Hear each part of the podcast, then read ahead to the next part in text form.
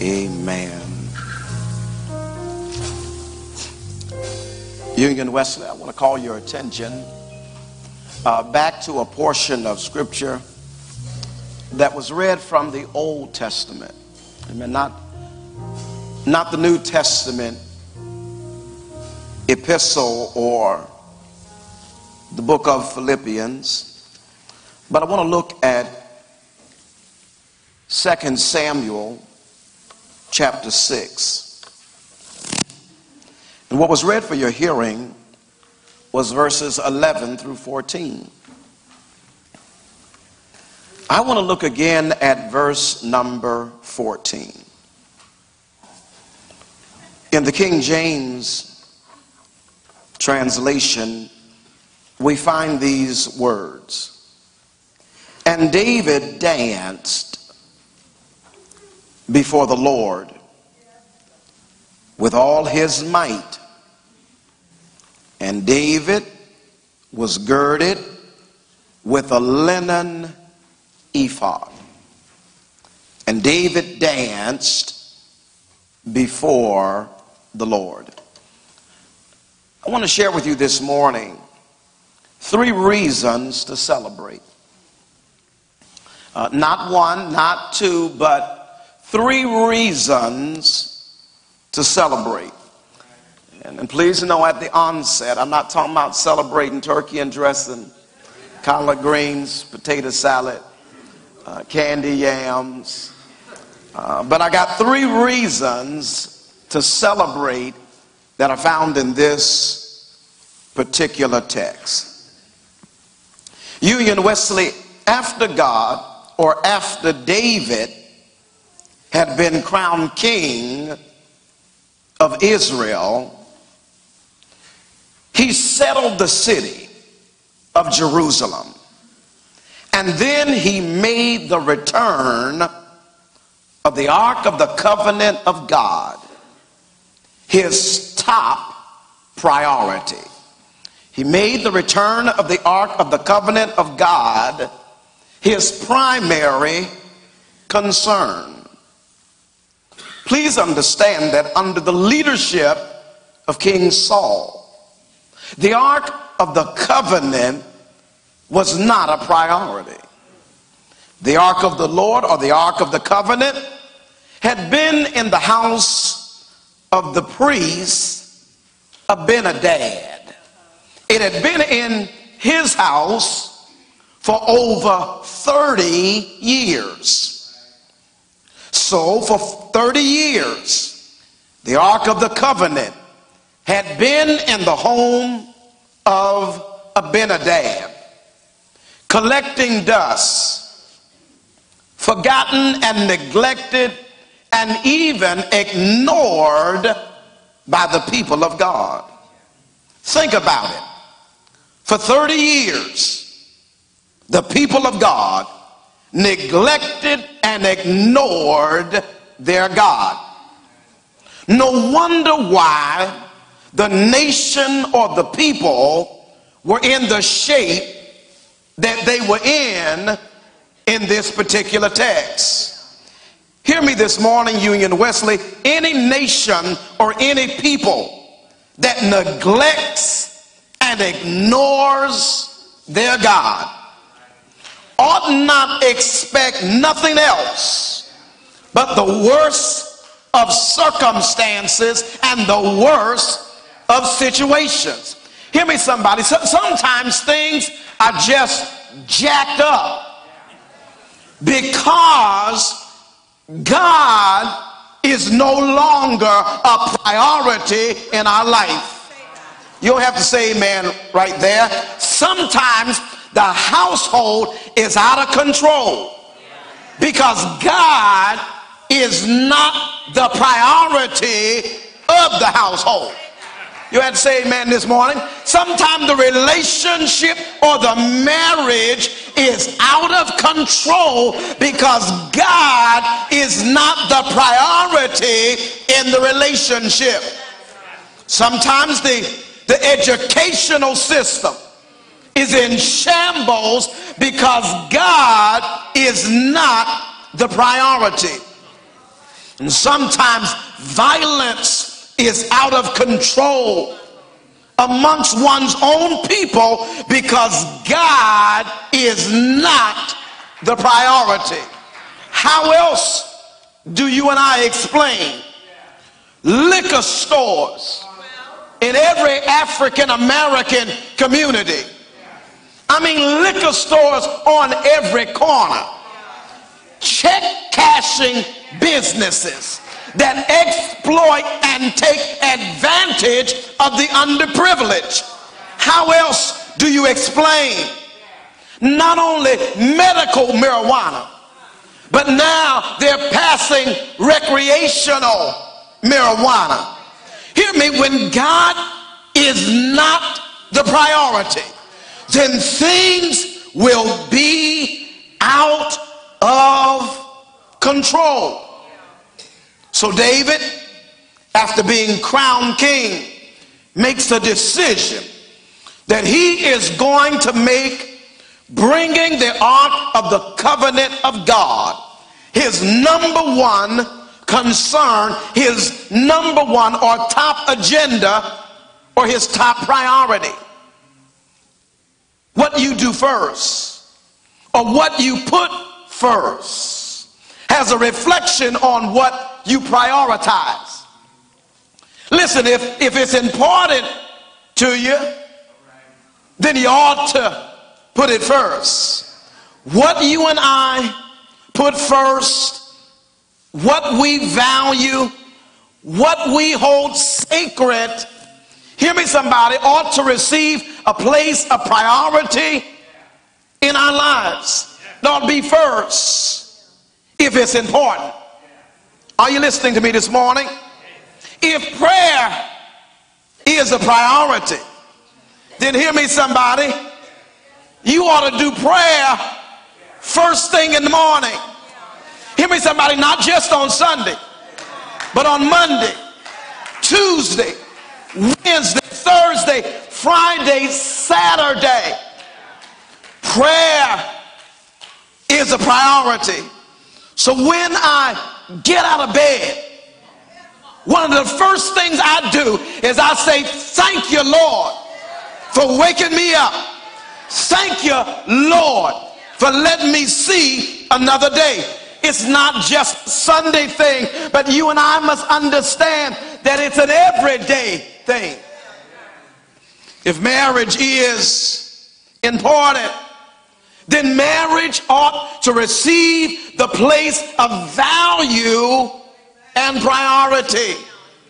Hear me, somebody. If if God and church is a priority, like you say it is a priority, then God and church ought be first in our lives. I knew I wasn't going to get any amens.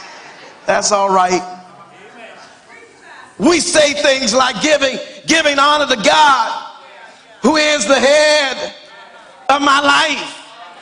But then we spend very little time with the God that we said is the head of my life. Listen, is God running your house? Is God running your business? Is God in the decisions that you make on a daily basis? David makes the returning of the ark of the covenant of God his number one, his chief priority. David made the return of the ark of the covenant of God his number one, his top concern. He says, My top priority is to bring the ark of the covenant back to the city. My number one concern my number one priority is to bring the Ark of the Covenant back to the city of Jerusalem. He says, I'm, I'm, bringing, I'm making a priority to bring the Ark of the Covenant. I'm bringing it back home. It's been out of the house long enough. And I'm bringing the Ark of the Covenant of God, I'm bringing it home. We all should seek to put God back where God belongs. God should always be top priority in our life. God should always be first. God should always be my main concern. For David, God was first in his life. And this is demonstrated in a couple of ways. David depended on God. David knew that, that he enjoyed all he did because God was with him. When David was in the wilderness watching his father's sheep, and God gave him strength to fight off bears and lions, David knew that only God could preserve and protect his life. David understood he needed God. Hear me, God didn't need David, but David needed God. Why is it that we walk around acting like God needs us? Hear me, God doesn't need you. God doesn't need me. But this I've lived long enough to know I need God. Hear me, I'm not doing God a favor. God is doing us a favor, and we need God and not the other way around. We must understand, like David, that David needed God. Whether we acknowledge that or not, we need God. Here you, Wesley, I would go on to say that our greatest need is God. Our greatest need is not food. It's not water. Our greatest need is not a house. Our greatest need is not to drive a Bentley. Our greatest need is not adorning ourselves with jewelry. Hear me, somebody. Our greatest need is not sex, but our greatest need is God. God is our greatest need. Take my house, take my car, take my jewelry, take my clothes, but Lord, whatever you do, don't take your spirit because I need God. Is there anybody else in the house that understands that you need God in order to live, in order to survive from day to day? You and I are dependent upon God. We need God. David desired God. He was the one who understood that, that he needed God and needed to be close to God. We live in a day and time when people say they need things that they really don't need. And they want things that they really don't need. If we tell the truth, we beg for what we need and we buy what we want. All I'm simply saying here is many of the things that we buy, we don't really need. And many things we begging for is the very thing that we need. Our priorities are out of order. Again, David needed God. This is not David's first attempt at bringing back the Ark of the Covenant. As a matter of fact, this is David's second attempt at bringing back the Ark of the Covenant. That's a word for somebody this morning. That if you don't succeed the first time, listen, if, if it doesn't work out the first time, if things don't go like you thought they ought to go the first time, David teaches us that you ought to try again.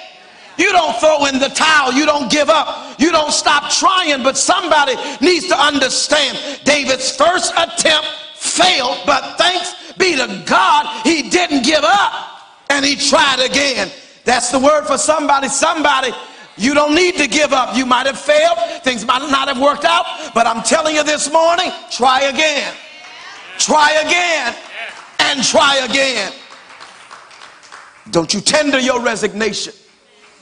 Don't you reach the conclusion that it'll never work out. I'm here to tell somebody try and try again. Amen, somebody? Listen, they failed the first time, but thanks be to God, they didn't give up. And listen, Union Wesley, I, I must be honest with you. I don't know how many times in my life I've failed. I have failed so many times in my life.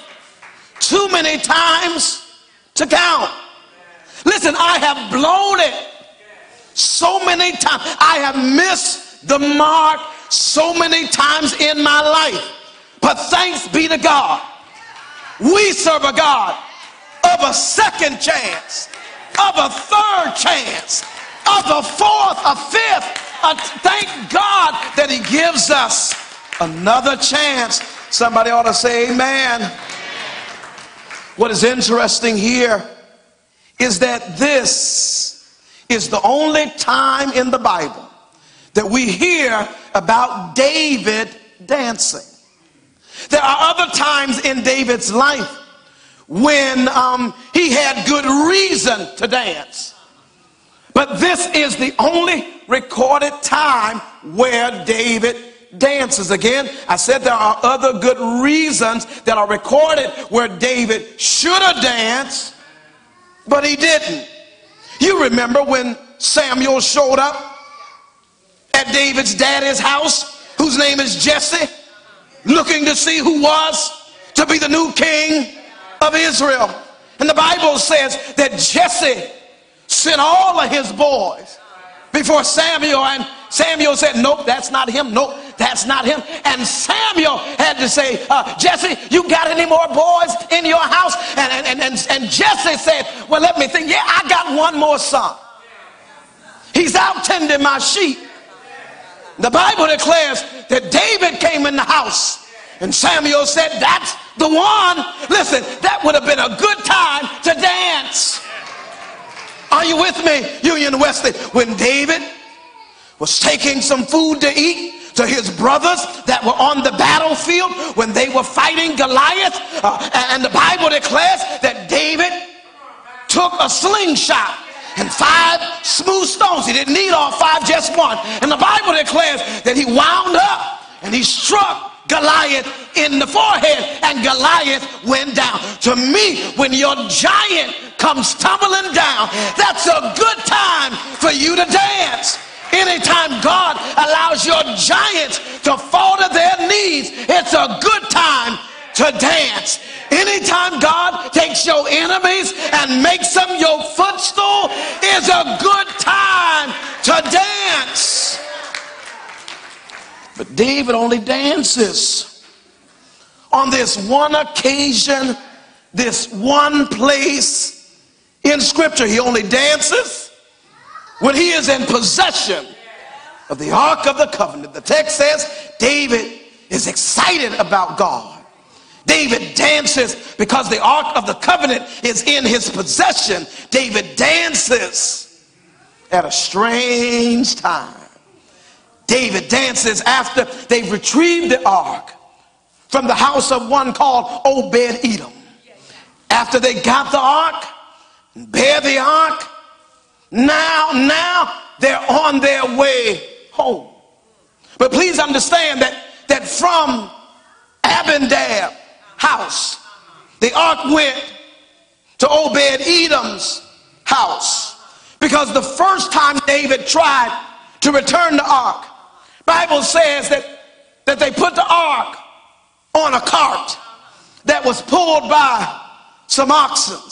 And the Bible says that, that the oxen hit a bump in the road. And the Bible says that the ark began to began to shake so much so that it looked like the ark was about to fall. And the Bible says that Uzzah put his hands on the ark so as to catch the ark. And the Bible declares that Uzzah died right there in his tracks. See, somebody needs to understand God don't need your help.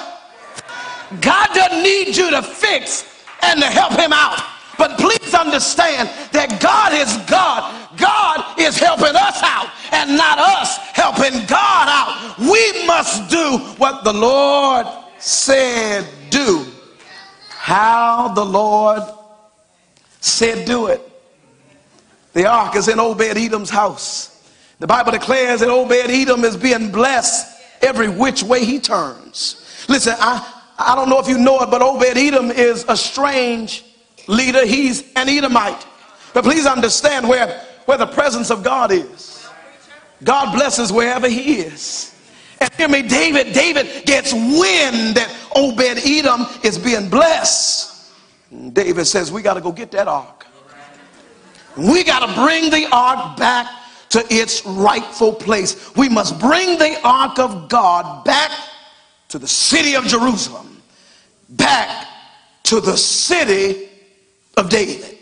But this time, we're going to bring the ark back, not the wrong way, but we're going to bring it back the right way.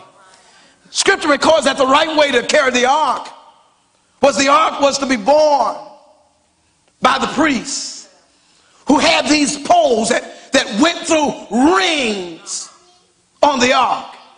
And between the poles and the rings and the priests, they would have carried the ark according to the way God said. And the Bible says that while the priests are carrying the ark on their way back to the city of Jerusalem, it says they take six paces six steps. Put the ark down, sacrifice. And the Bible says David danced. See, we've been telling the story wrong. The story says uh, that David danced, not when the ark got back to the city of Jerusalem. No, no, the first time he dances is when they go six steps, set the ark down. And the Bible says David danced. They moved six more steps, set the ark down, and David danced. Hear me, somebody. I wonder if what David is trying to teach us is sometimes you can't wait to get to your destination. You can't wait for God to work it out. You can't wait for it to be manifested. But you got to learn how to celebrate every little bit of the journey. Hear me, somebody? You may not be where you want to be, but God has allowed you to make some progress. And I declare you to give God a little praise every step of the journey, every bit. Give God a little bit of praise. Don't, don't wait till you get the promotion. Don't wait until you get the raise. Don't wait till you get the house. Don't wait till you get the man. Don't wait till you get the woman. Don't wait till you get it to celebrate. But somebody ought to celebrate like you got it now.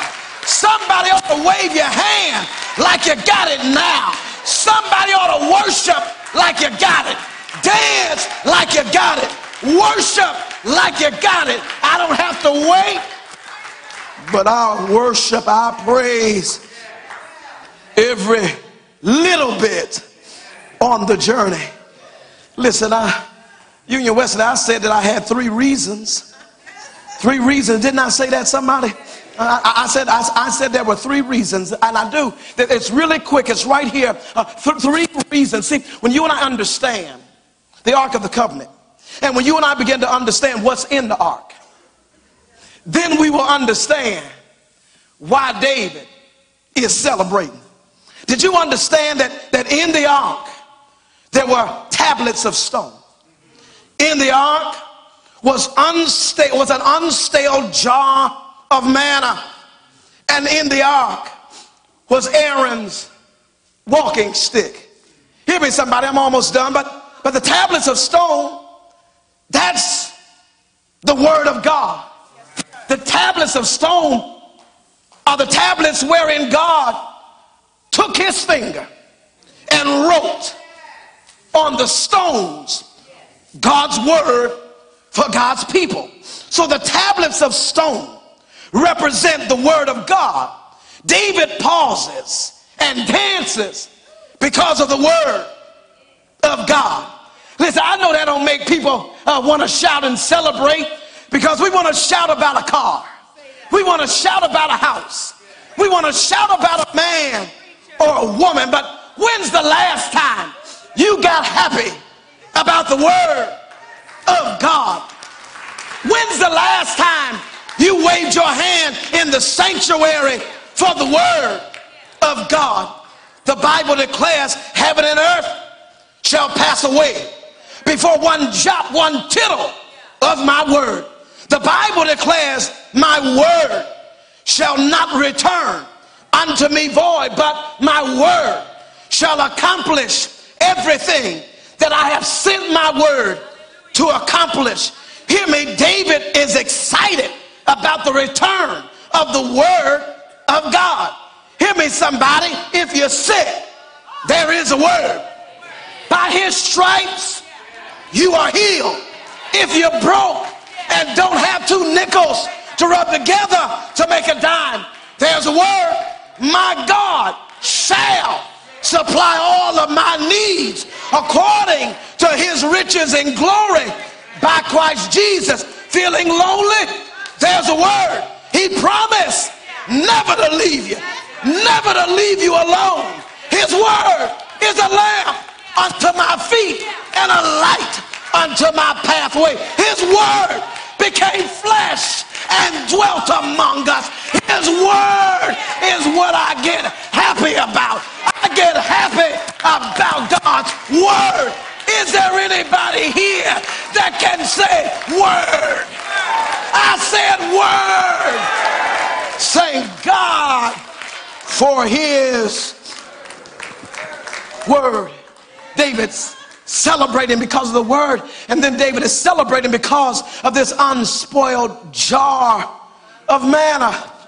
Union Wesley, you remember that manna is the food, it's the bread that God fed his children when they were wandering or meandering in the wilderness. God sent them manna from heaven. And listen, contrary to popular opinion, people think that the manna came down in already baked bread. That's not the Bible.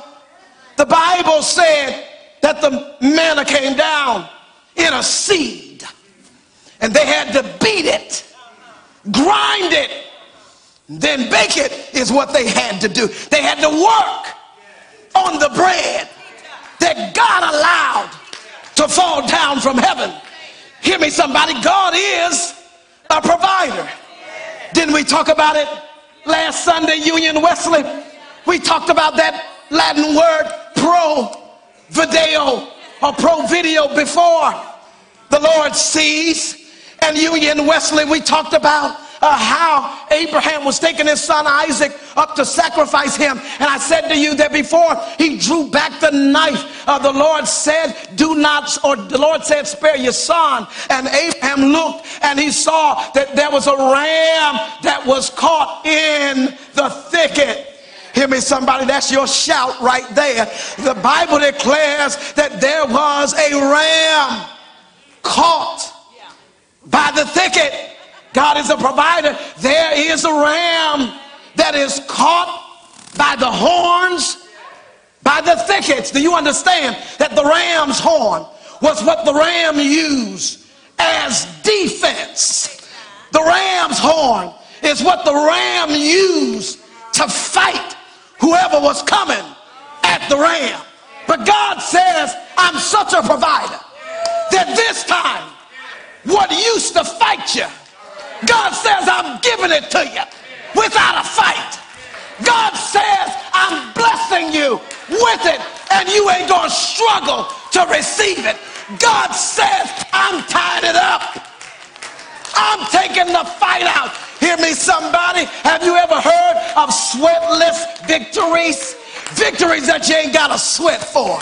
Breakthroughs that happen and you didn't have to exert much energy. God says, I'm taking the fight out of it. Oh, yes, He is. God says, I'm taking the fight out of it. Somebody needs to thank the Lord right there.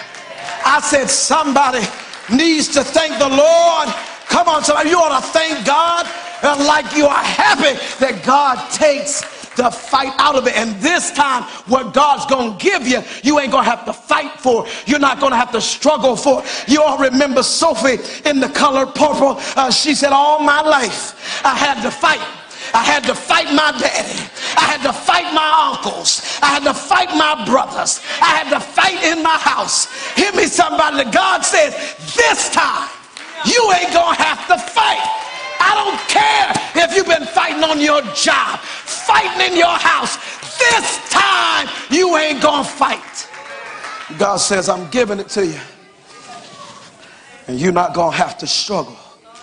You're not gonna have to fight for it. I'm done. I, I'm done. But but lastly is Aaron's walking stick.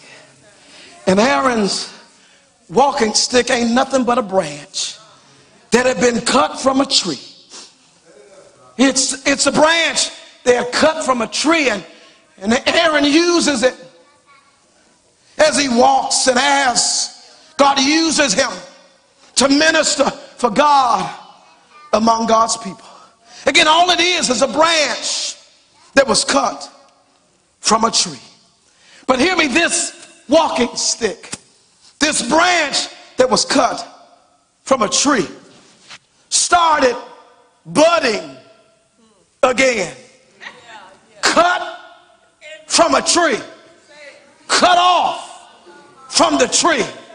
But God enabled the branch to start budding again, to start growing again, to start living again. Hear me, somebody. Somebody's testimony. You've been cut off for a long time. But thanks be to God, in spite of the people and the situations that have cut you off, thanks be to God, you're growing again.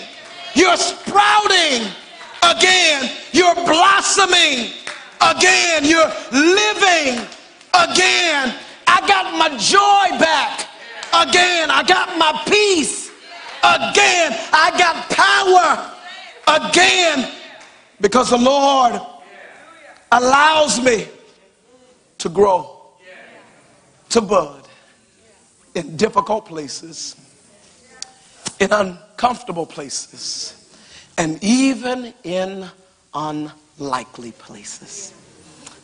We've got three reasons to celebrate the Word of God the provision in the manna from God. And then, thirdly, in the walking stick of Aaron that buds and blossoms